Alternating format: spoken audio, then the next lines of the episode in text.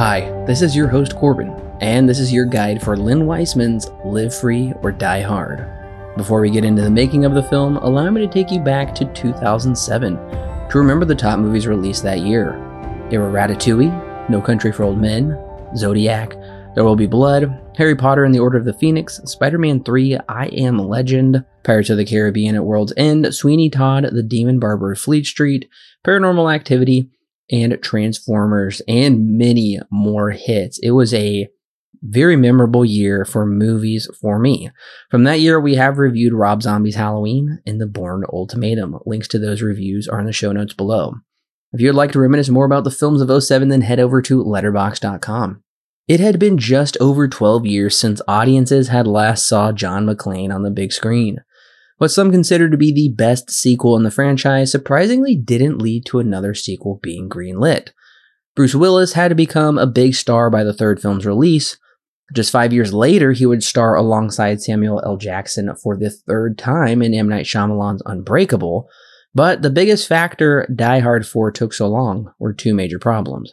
The studio didn't have a satisfying script for a fourth installment, and 9/11 would happen a few years later, putting any plans on hold. According to a Den of Geek article, those plans started with David Marconi writing a script titled WW3.com, which I think is a neat title. It was based on a Wired magazine article called A Farewell to Arms, written by John Carlin. Marconi receives story by credits, and Carlin receives based upon credit, because the central idea of that script, and even that article, remains in what we have as Die Hard 4.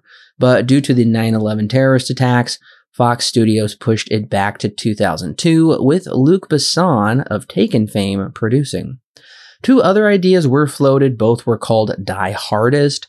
One revolved around McClane's son working for the Nakatomi Corporation in Tokyo, and the other had McClane and his daughter fighting shipwrecked looters in the Caribbean. As you can see, they were trying to capitalize off of some of Disney's Pirates of the Caribbean success there with that one. Ultimately, the film was shelved until Doug Richardson picked it up to retool it for a John McClane movie, and then Mark Bomback finished the final script. Die Hard 4 went through many different titles. The original title, Die Hard Tears of the Sun, never materialized, but Willis liked it enough to use it for his 2003 action film. 2 years later, Willis announced the title would be Die Hard 4.0 to hint at the story's cybernetic themes. A year later, IGN reported the title had been changed to Die Hard Reset, until ultimately Fox officially announced the title as Live Free or Die Hard with a June 29, 2007 release date. This new title was patterned off New Hampshire's state motto, Live Free or Die.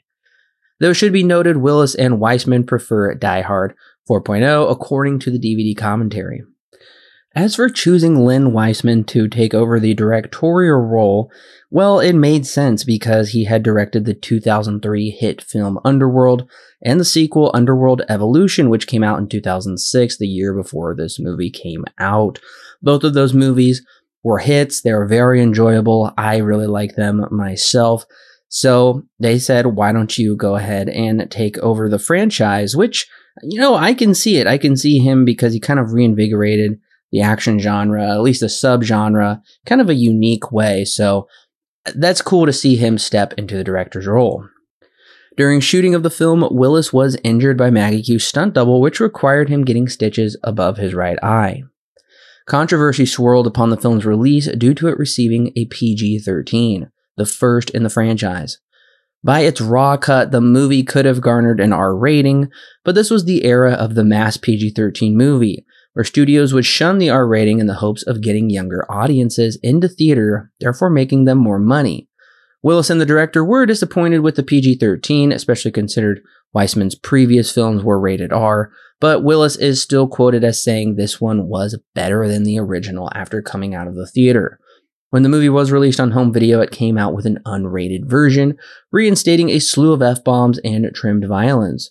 The runtimes are roughly the same.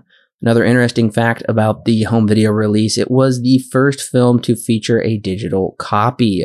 So the film was given a $110 million budget, the biggest in the franchise, not adjusting for inflation. As for opening weekend, it grossed $33.3 million, a series high, once again not adjusting for inflation. But this was the first film in the franchise to open at number 2 at the box office, whereas the previous two films opened at number 1 and the first film came in at number 3. So what beat it out for the number 1 spot opening weekend? Well, for some reason, Fox decided to go up against Pixar. Yes, they went up against Ratatouille. So, of course, Ratatouille swamped this by about $15 million. Evan Almighty was dethroned from number 1 to number 3, coming in at that slot. 1408, the Stephen King film, went from 2 to 4, and Fantastic Four, Rise of the Silver Surfer, was knocked to number 5. Die Hard would never reach the number 1 spot, and its second week it was at number 3, and then it just went down from there. Interestingly enough, Ratatouille was dethroned its second week as well by none other than Transformers, which opened with a beefy $70.5 million. By its second week, Live Free or Die Hard grossed $17.7 million. Not bad, but it still had lost 46.9% of its gross from the previous week. It also opened in the most number of theaters to date in the series, 3,408. That's a decent margin. That's over 1,000 more theaters than the previous films. As for domestic box office, $134.5 million, a series high. In the foreign markets, $253.6 million. Not as much as the third installment, surprisingly, for a worldwide total of $388 million, barely getting above 1995's Die Hard with a Vengeance, and this is, once again, still not adjusting for inflation, so this grossed over $250 million. It still did great, especially for a $110 million budget. You know, it recouped its budget by 3 times. Now, of course, that's not including advertising costs, but nevertheless, this was still a hit at the theaters, and audiences straight out of the theaters gave it an A-. They put it right on par with Die Hard 3, not as good as 1 or 2, but nevertheless, depending on who you ask, this is semi-controversial when it comes to where this places amongst the pantheon of Die Hard films. Letterboxd rating has it as a 2.9, a very poor rating. IMDb rating ties it with Die Hard 2, 7.1, which is third lowest. And Metascore has it at a high 69, the second highest Metascore in the franchise. Listeners, this one may knock your socks off. An 82% certified fresh. This, according to Rotten Tomatoes critics on the whole, is considered the second best installment in the franchise, and yes, this is a certified fresh film. Audiences giving it an 86%, second highest in the series. So, across the board, this is roughly considered the second best film of the entire series. I'm curious to see, I'm trying not to get my hopes up too much, but I'm curious to see what my thoughts are and what my ranking is for this.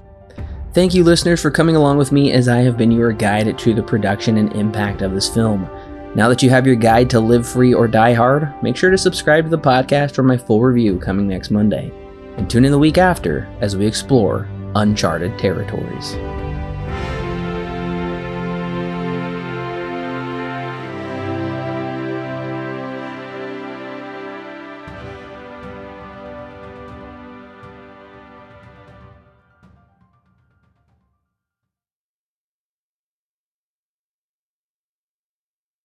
The Silver Screen Guide podcast is edited and produced by Alan and Corbin. Intro and outro music is created by Thomas Rankin. The thoughts and opinions herein expressed are those of the individual and do not necessarily represent those held by Silver Screen Guide. Silver Screen Guide is not affiliated with any company or individual involved with the creation of this movie or TV show. No portion of the podcast may be used without express written permission from Silver Screen Guide.